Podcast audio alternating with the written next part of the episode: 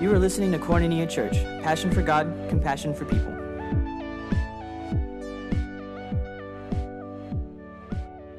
Morning. We had to play that, that one last time, that uh, awesome music. This is our final uh, weekend of the Exodus series, and uh, I just wanted to make sure that we got that good, exciting, melodramatic intro for today. What a beautiful weekend, right? Get ready for the heat. Here it comes. Uh, this week I hear it's going to be 106.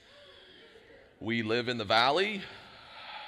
We live in the desert, by the way. We live in the desert. So it's appropriate that we've been studying about the desert. If I could get uh, Bank of Lights kicked on, we're going to be looking at the book of Exodus uh, today, as we have been for the last eight weeks.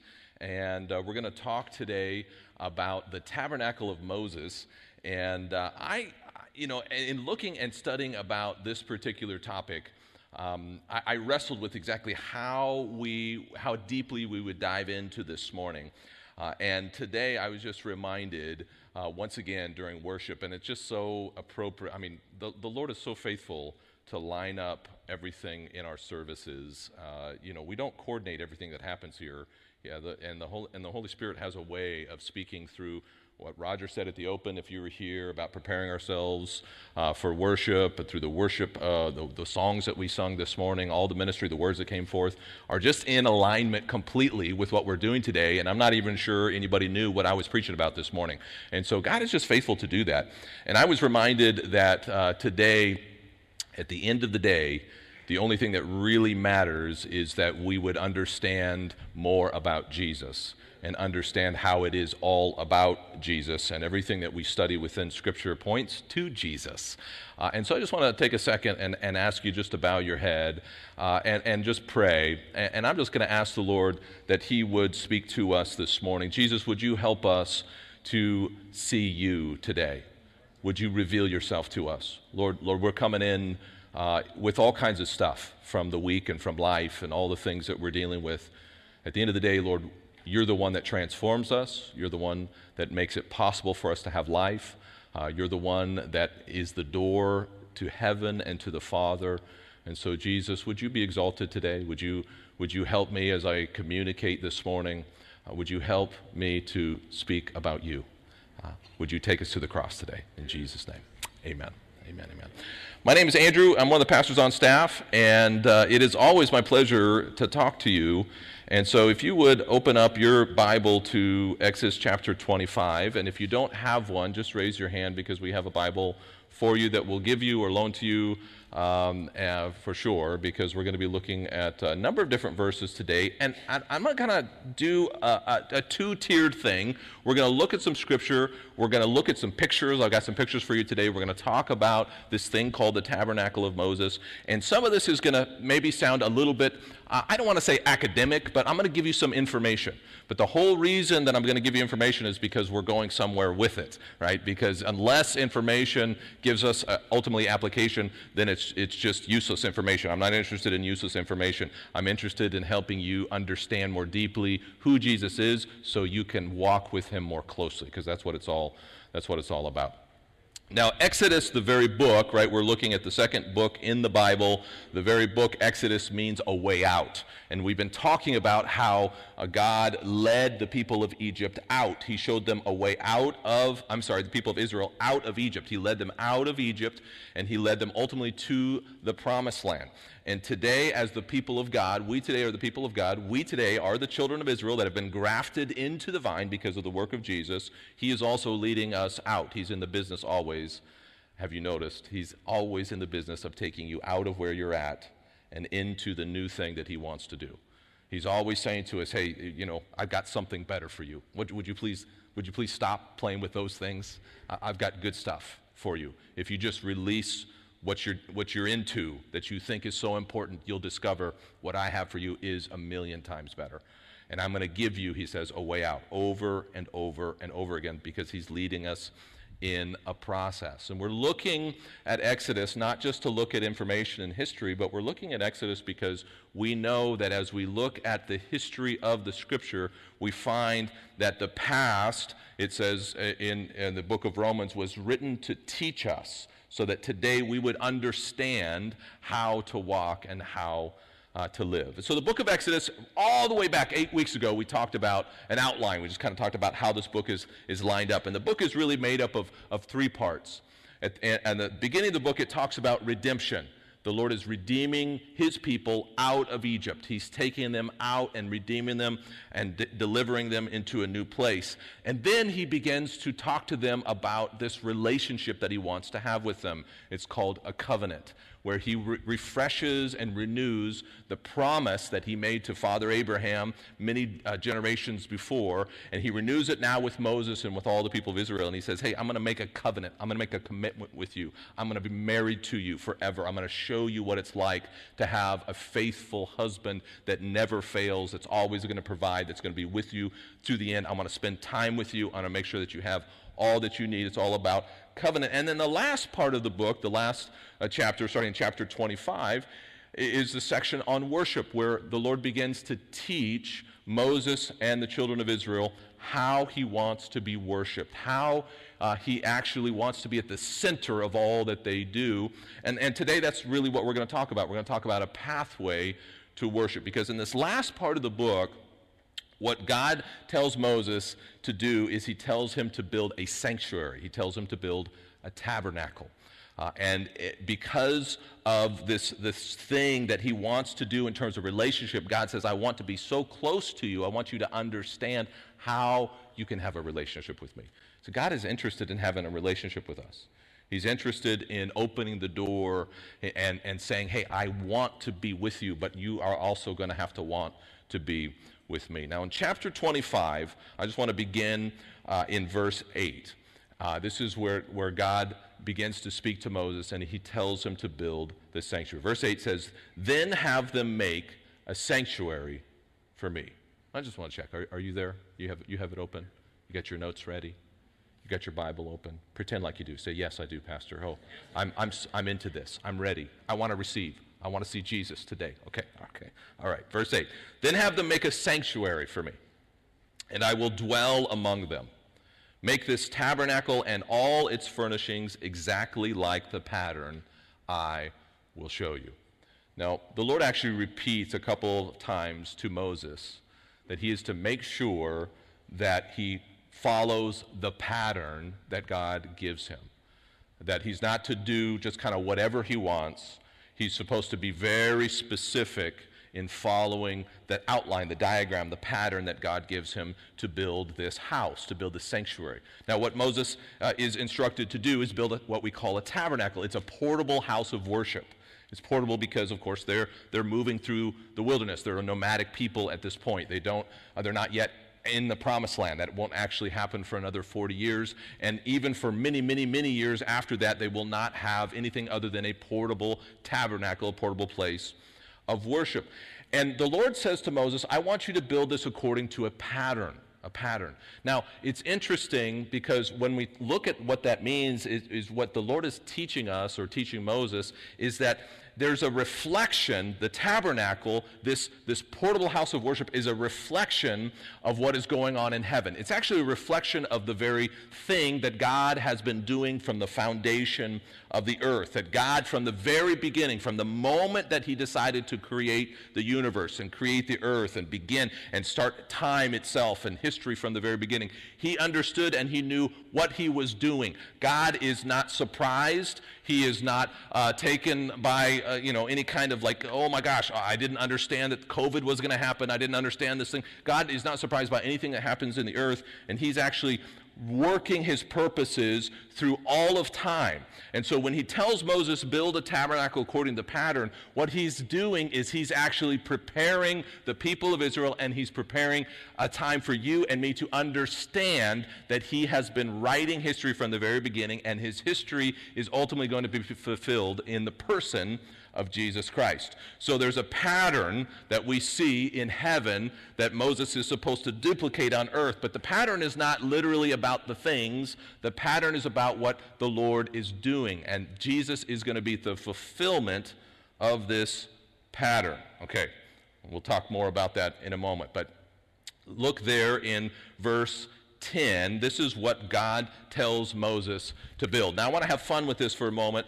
uh, because I want to show you some pictures, and this is, this is kind of neat because some of this stuff we have seen on movies, and some of it is uh, not necessarily accurate, but the, the Lord tells very specifically to Moses what he's supposed to build. Uh, and it's and, and he and it, I mean again it's incredible detail. So he begins by talking to him about building the ark. So verse 10, have them make an ark of acacia wood. Who's heard of the Ark of the Covenant? You ever seen the movie Indiana Jones? The first one, the good one. Okay, all right. All right, that's, that's the ark that we're talking about, okay?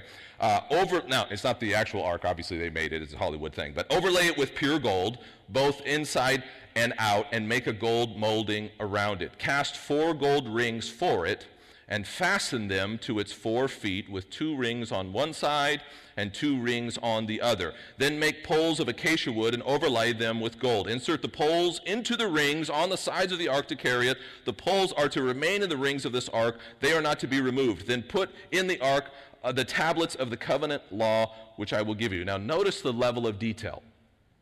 God is telling Moses very, very specifically what he's to do. He says, you know, take and you're going to build this box essentially out of a specific kind of wood, out of acacia wood, not out of any kind of wood, and you're going to overlay it with gold. And he tells them exactly the dimensions of the box. He says, you know, it's going to be about three feet long, it's going to be about uh, 30 inches wide, it's going to be about 30 inches tall, uh, and you're going to overlay it with gold. You're going to make sure that this thing is built in the right way. You're going to put rings at the corners. Do we have a picture? Can you? Uh, do I have that first picture there? Okay, so you, have all kind of seen this, uh, and and down at the bottom are the poles, and what's missing, you know, you can see the rings. You can't see them maybe very, very clearly in, in that photo, but the idea is that those poles are meant to, they stay there always because this is movable.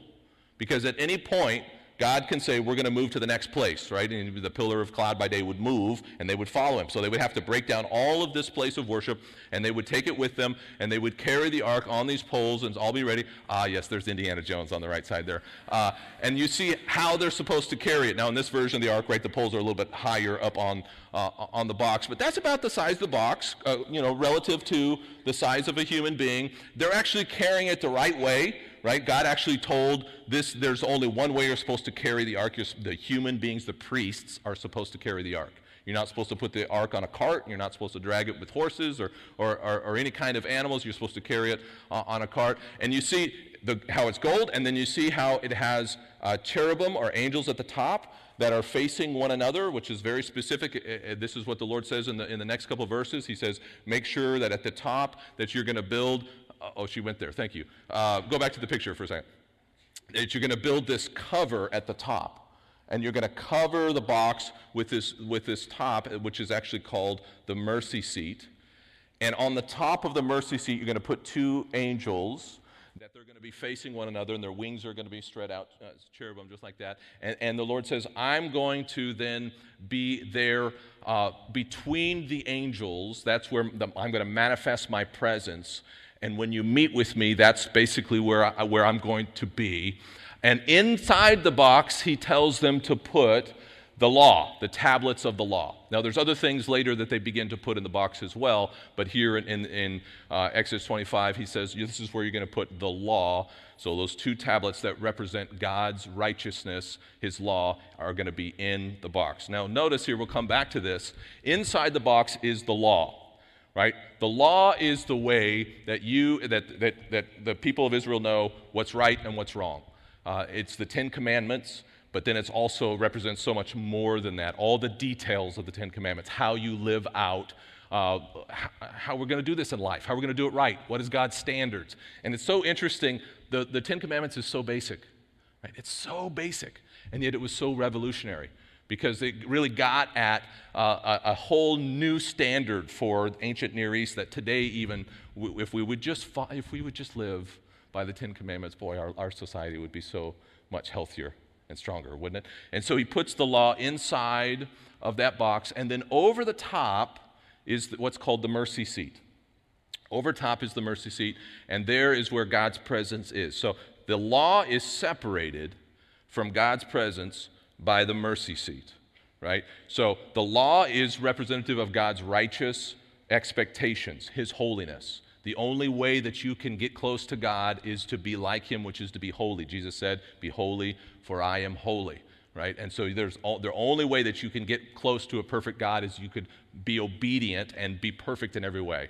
We got a problem because we're not very perfect, are we?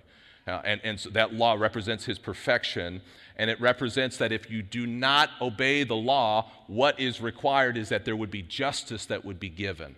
There would be justice that would be given to you and to me, and we deserve justice when we commit sin. We deserve justice when we break the law, right? When I, my son came home the other day, he had carrying one of those, he came home from work, one of those little yellow pieces of paper.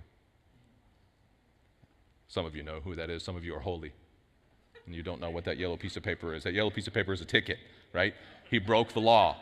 He broke the law, and he now has the repercussions for breaking the law, right? Because always when the law is broken, there is a penalty to be paid. And so the law is there, but what covers the law is mercy.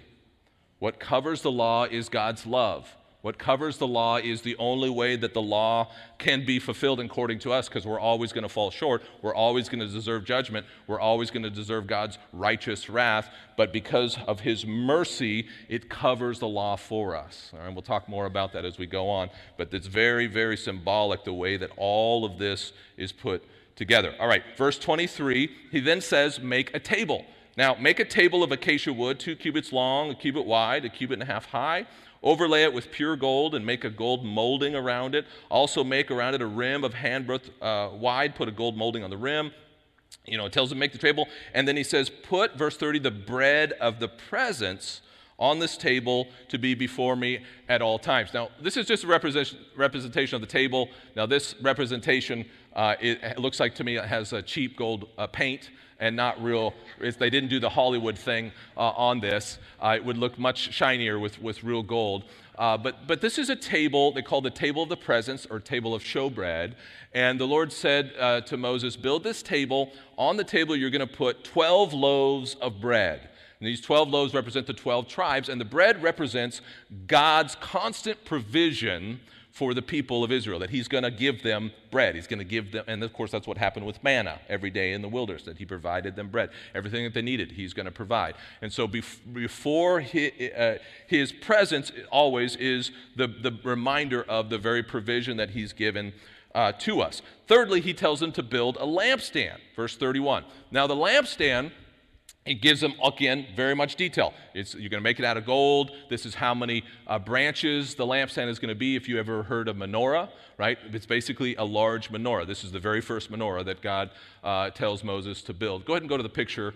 And, and it's basically uh, supposed to be like olive, I'm sorry, like almond branches that are budding out. Again, this is a cheaper, less Hollywoodized version. But you see, relative size of it is a large menorah that is before the, uh, the Lord's presence. And, and at the top, are like almond blossoms, uh, and, and then they are lit. There's lamps at the top of every one that stay lit always. It's like an eternal flame before God. So, speaking of His illumination, speaking of His Spirit, speaking of His presence, it's always available to His, to his people. Okay, now, He tells them, here's some things you're going to build.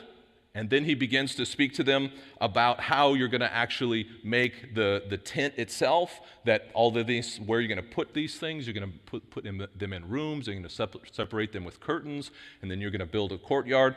Uh, that's in uh, chapter 26, 27, and 28. Aren't you glad I'm not going to read all those to you right now? But let me show you a, a picture of more or less what this looks like. So skip to that picture. Okay, I told you it was going to be a little academic, but this is, this is interesting. This is fascinating stuff that's important for you to understand. So, this is a picture of the entire tabernacle. Uh, and, and you see how it's surrounded by a, a, a fence, and even the fence, the curtain, was very specifically detailed how long the fence would be, how wide it would be, how tall it would be, the, the material that they would use uh, to actually create the curtains around the fence, uh, where the gate would be, the entrance. And so you see, you know, it, it is uh, relative to American football field, it's less than a third of the size. You see kind of that big box up there represents a football field, American football field, because that's the only thing we can understand is American terms. Uh, and, and then, you know, you see the smaller box there is kind of how large roughly the tabernacle would be, the court of the tabernacle. Uh, and so you would come in, the priest would come in to the front of the court, uh, and inside of the courtyard, there would be on either side, uh, they called them slaughter tables, because remember that the Lord is going to teach them this is how you're going to come to me. You're going to need to have your sins covered, and so you're going to have to sacrifice the blood of bulls and goats. And so the priest's job, back in that day, the pastors, they were basically butchers. It was a whole different story. Uh, uh, and, uh, and so you would bring in your animals, you would meet the priest, the priest would receive the animal, uh, they would slaughter the animals on the table, and then right at the center, see there in the front says brazen altar.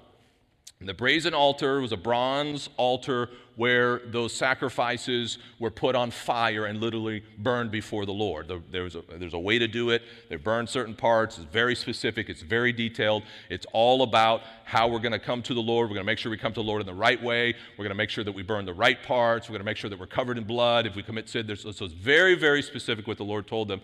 And so there's the brazen altar. And then as the priest is going to go in to worship the Lord inside the, the, the tent of the meeting there in, in the, the in in the temple, there's what's called the brazen laver. You guys see that little pool of water that's closer to the door. Again, this is another something made out of bronze, and it is a pool of water that the priest is to go and to wash himself in as he goes, prepares to go into the presence of the Lord. And he goes to the, that laver, that, that pool of water, and he looks in, and it's like a mirror, and he can begin to see, right, if he's dirty, if he needs to wash, he washes his hands, he looks at his face, and he makes sure he's prepared to go into uh, the temple. Now, the temple then is where this furniture that we just talked about is going to go. Now, I have a close up of the temple. This next one. Okay, so here's a close up of the, of the temple. It's not a, it's not a huge, uh, a huge box, right? It's about 30 feet by 15 feet by 15. So it's not a massive place. Uh, and it consists of two rooms, right? There's the front room and, uh, and the back room. There's the holy place and the most holy place, or the Holy of Holies.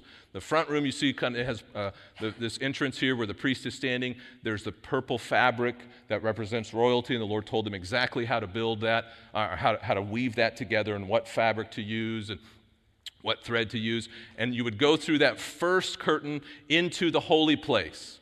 And in the holy place, you see there, there is the, the menorah, the large uh, the, you know, candlestick. There's the, the table of presence with the bread there. Uh, and then there's a, an altar of incense, which we haven't talked about, but it's, a, it's another uh, a thing that the Lord told him to build, uh, which where incense would be offered before the Lord at all times. And the priest would come in here, and this was the normal place for the priest to worship before the Lord. And then one day a year, only one day of year, on the most holy of days, called the Day of Atonement, the priest would be able to go through the second curtain through the veil to, that separated the rest of the temple uh, from where the Ark of the Covenant was. Because remember, that's where the Lord said, My presence is going to dwell there between the cherubim, over the mercy seat, uh, on, uh, over the Ark. And so one day a year, the, the high priest, only one day, and the high priest would prepare for this day all year long as a very specific process, one day a year called the Day of Atonement. The priest would go in and he would be able to basically offer uh, sacrifice or offer an offering to the Lord to cover the nation of Israel for their sins on that one, that one day. And if the priest wasn't prepared, he would die immediately. Because you don't enter into the presence of God uh, very lightly. You know, but he goes into the presence of the holy God and, and if you are unholy, if you didn't prepare yourself correctly, if you didn't spend time making sure that you got the right garments on, if you, if you, if you sinned, if you're carrying sin in, if you didn't wash yourself right, all of these, there's a very specific process that you got to go through. So they went in with fear and trembling. Actually, later on, they, they began to tie a rope around the priest's leg. Uh, because if the high priest uh, he didn't make it, then nobody was going to go in after him. So they would pull him out right? Because he died before, uh, before the, Lord's, the Lord's presence. So this, so, so this is this is the tabernacle, right? This, this is the, the thing, the, the way that the Lord began to teach Moses and the people of Israel. This is how I want to be worshipped. Now you might say, well, that's the thing, you know, and uh, how have to do with us? Well, I want you to look at Hebrews chapter 9, and I'll have it on the screen. You can turn there if you want. But uh, Hebrews 9 in New Testament and we see exactly what is going, what is going on here. It says, Now the first covenant had regulations for worship. Now, what's the first covenant? Well, we're talking about the first covenant. The first covenant is, is what came in Exodus. It's, it's the, ten, the Ten Commandments. It's all the details of the tabernacle. It's all of the promise that God gave to them. It says the first covenant had regulations for worship, all the rules. Right? There's a very specific way that you approach the Lord. It's a very specific kind of offering that you're going to offer. Uh, it's very, very detailed. If you look at uh, the book of Deuteronomy, for example, the book of Le- Leviticus, you see all the details that the Lord very specifically told them this is how you're going to worship me. I'm not going to be worshiped just in any which way. There's, there's all kinds of specific regulations. So the first covenant had regulations for worship and also an earthly sanctuary, right? The earthly tabernacle. A tabernacle, verse 2, was set up. In its first room, which is what we just talked about, were the lampstand and the table with its consecrated bread. This was called the holy place. Behind the second curtain was a room called the most holy place. Now, the second curtain, if you remember when Jesus was on the cross and he died, it was the second curtain in the temple that was ripped from top to bottom. That, that's, that's what it talks, talks, talks about the curtain being torn from top to bottom. We're talking literally about the second curtain in what was then the temple, an, an actual physical, wasn't a portable anymore. It was now the Solomon's temple or a version of that. And this, this curtain that separated the Holy of Holies, the most holy place, from the rest of the temple was torn in two, symbolizing that Jesus' sacrifice had now opened up the Lord's presence uh, to uh, be available to every single person.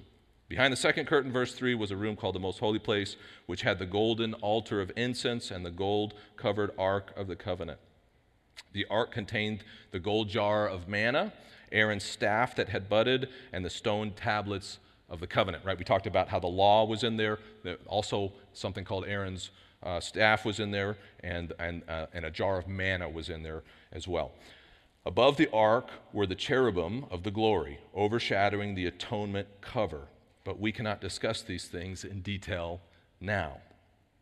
Now, as we talked about, the cherubim there are, are on the mercy seat, the cover of atonement. Atonement actually means to cover.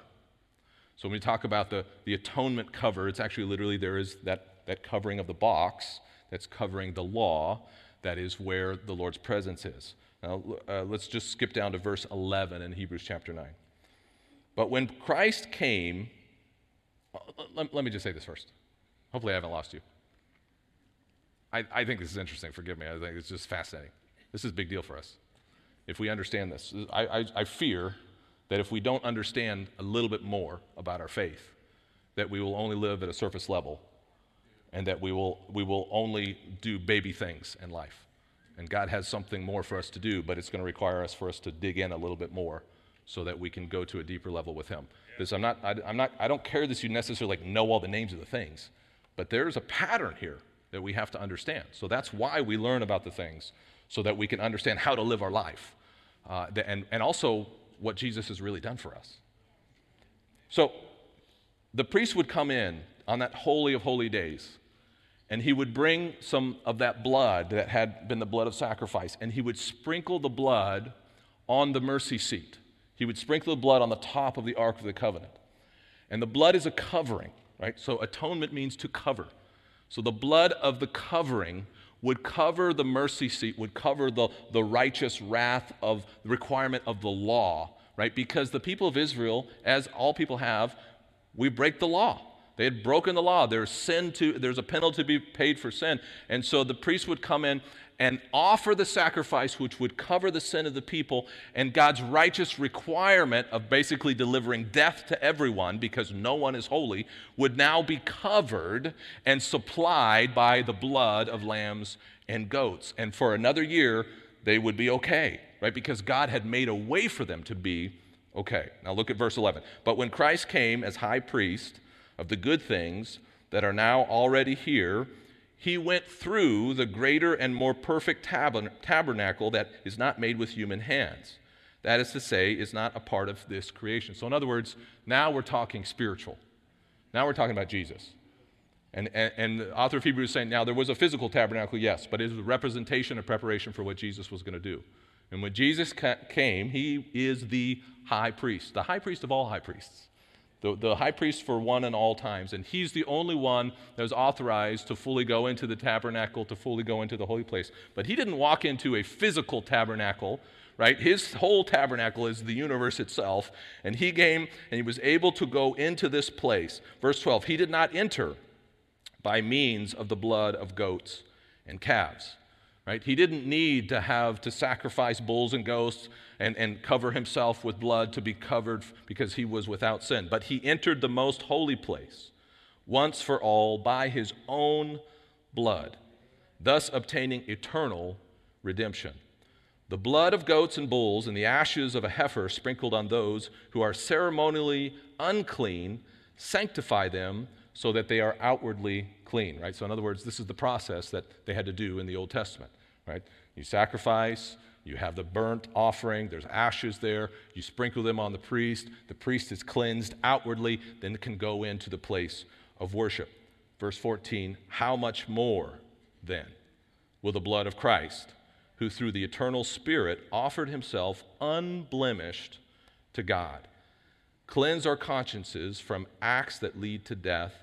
so that we may serve the living God. You know, the priest is the priest is cleansed for a short period of time. That's the problem with the old system.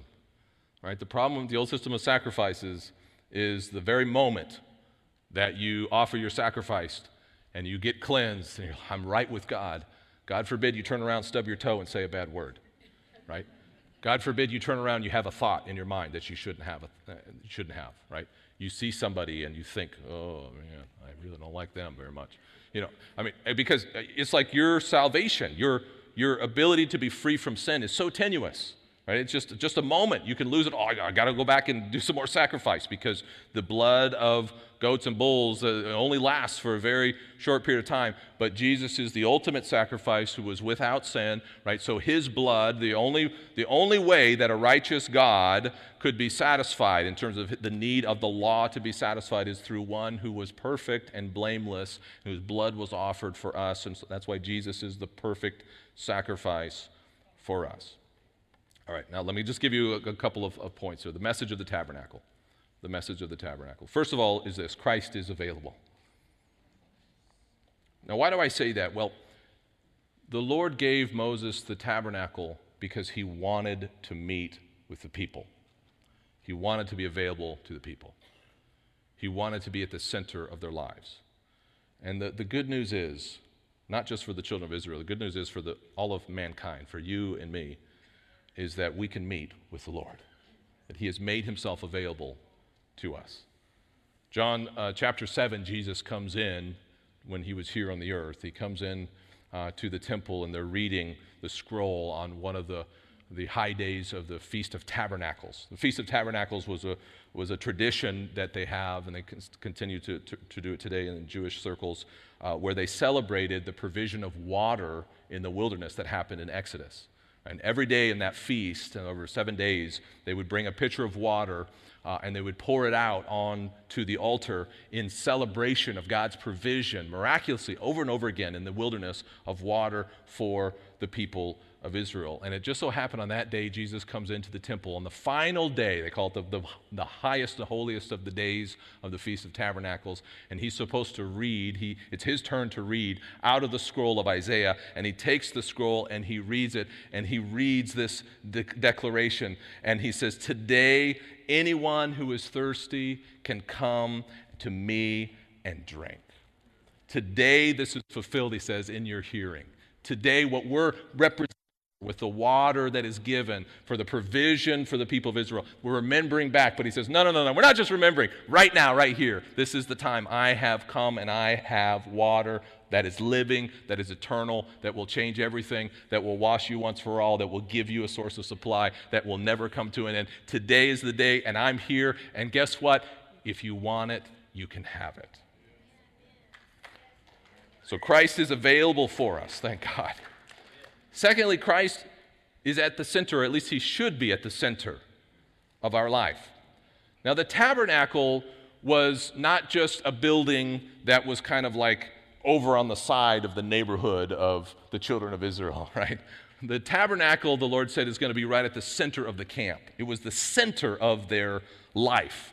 And so, whenever they would move, right? The whole nation of Israel, two or three million people, whenever they would move, they would move in tribes and they would decamp, right, by tribes and they would march through the wilderness. There was a process for all of that. And, and whenever they would set up camp, the Lord said, set up camp with the tabernacle right at the center. And then He gave them a specific order. I have a picture of this a specific order of how each of the 12 tribes were to be organized around the tabernacle right? And so you have a place for each one. Benjamin up in the corner, you know, and then Simeon, Reuben, Gad, all of the, all 12 are, are arrayed around the tabernacle at, based on size. And some people have done a study on, on how large each was, one was, and, and what that might represent. It's pretty fascinating stuff.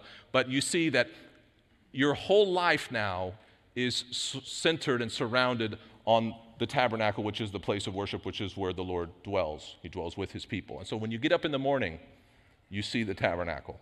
You, you see, right, the, the Lord's presence there represented by the pillar. You see, you know that's the place that off, you, you smell the offerings that are going up. When you go to bed at night, that's the last thing that you see as you, as you go to bed, is you see that the place of worship, the representation that God wants to dwell with his people. Now, that's just a physical representation of how we're to live our life today. Jesus is supposed to be the center of our life. In the morning when we get up, at night when we lay down. It's supposed to be the first thing that we look at, the last thing we look at. We're supposed to arrange our life around the Lord, around Jesus. Colossians 1 says that He is before all things, and in, in Him all things hold together. He is the center of the universe, right? He is the center of our lives. Everything else is supposed to go to the side. He is supposed to be the priority of what we do. And instead, what we tend to do is we put him as one more thing in our life. We just say, well, yeah, I mean, I'll make sure that he at least gets a part. And then he says, no, no, I want everything. All right, number three, there is a pathway to God's presence. There's a pathway to God's presence.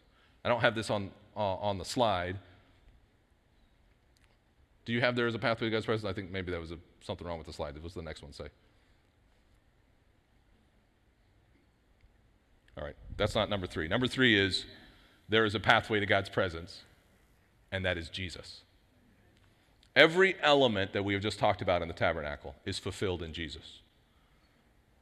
The courtyard, think of the courtyard on the, on the outermost part that surrounds the temple right? surrounds the place of worship. The courtyard has a gate. Jesus said, I am the gate.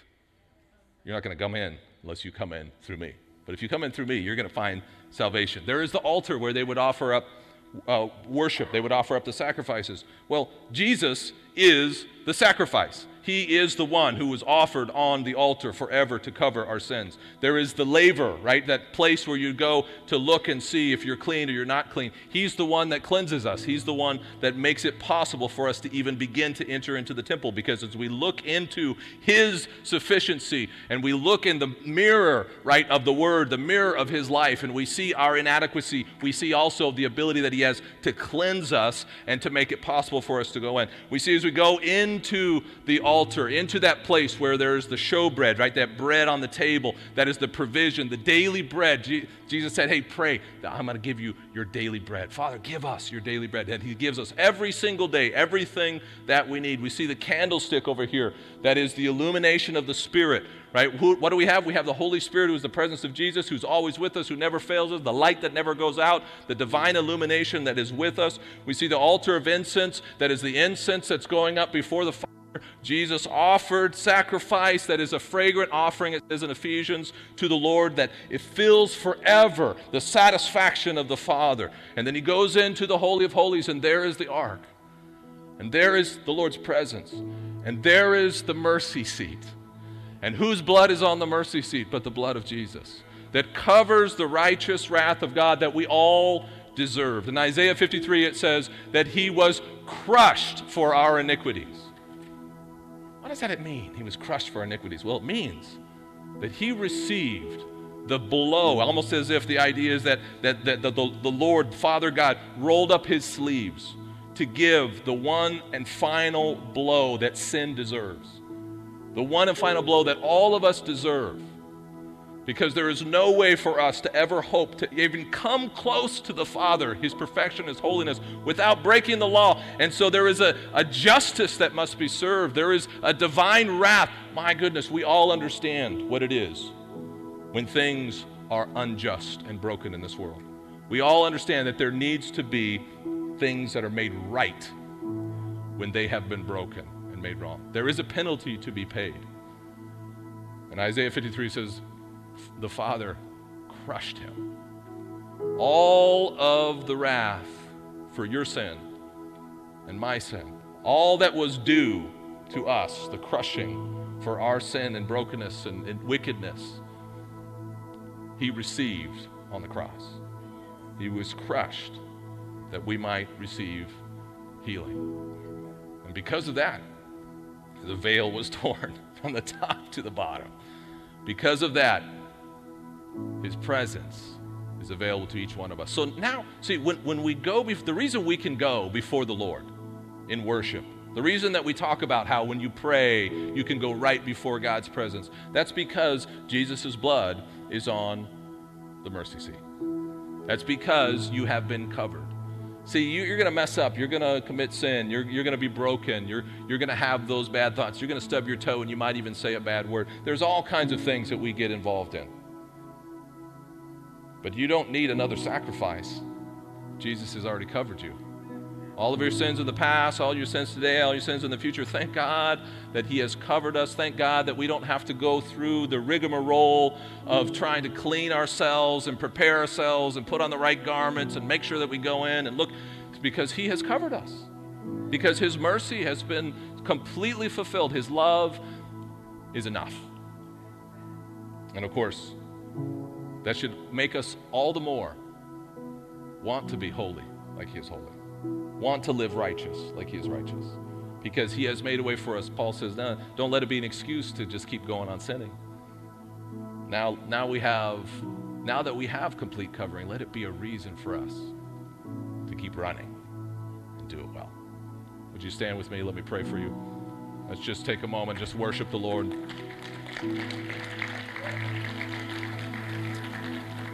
Hallelujah. Just close your eyes right there, just right now. Just, just begin to say, Thank you, Jesus. Thank you, Jesus. Thank you, Jesus. Thank you, Jesus.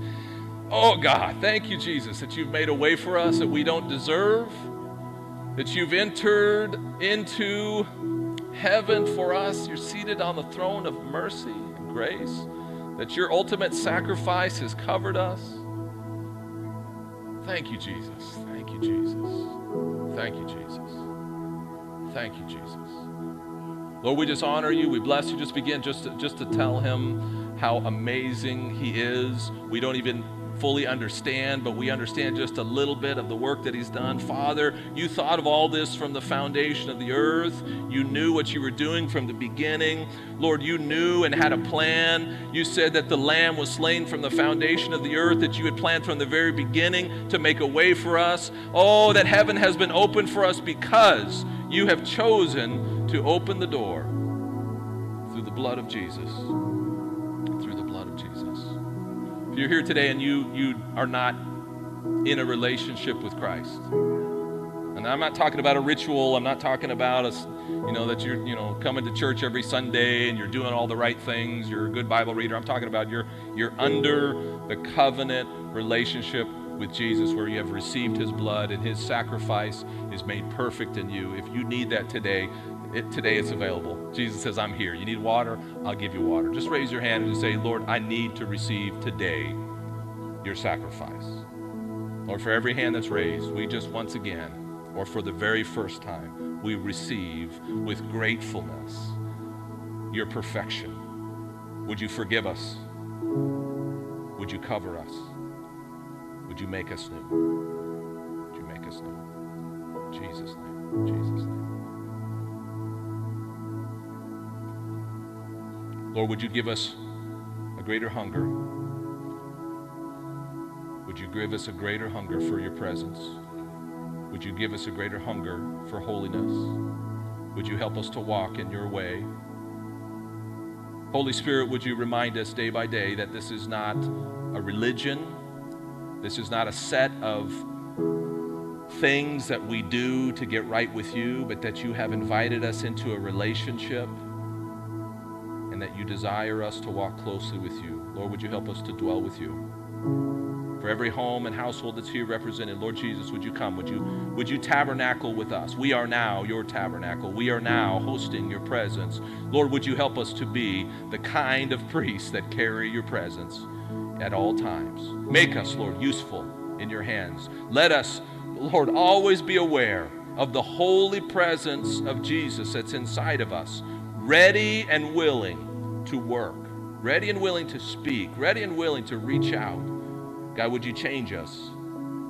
We pray this in Jesus' name. Everyone said, Amen. Amen. Give it up one more time. God is good. Thank you, Lord.